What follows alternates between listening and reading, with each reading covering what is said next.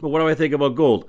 Uh, I think gold stinks, and um, uh, and I know that the textbooks should say that we're seeing ramp, you know, rampant money printing, inflation picking up, gold should be soaring.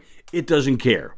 It doesn't care about your textbook. It doesn't care about your opinion. This is the the the gold ETF GLD that owns the bullion, the metal, not the miners, the metal, and it's bad. It's a gap down on big volume. Why did it gap down on big volume? Apparently, the market believes the Fed that the Fed is going to just perfectly raise rates enough so that there's very little damage to the real economy, to stocks, that inflation is transitory, is not going to be an issue, and so we're going to sell gold off.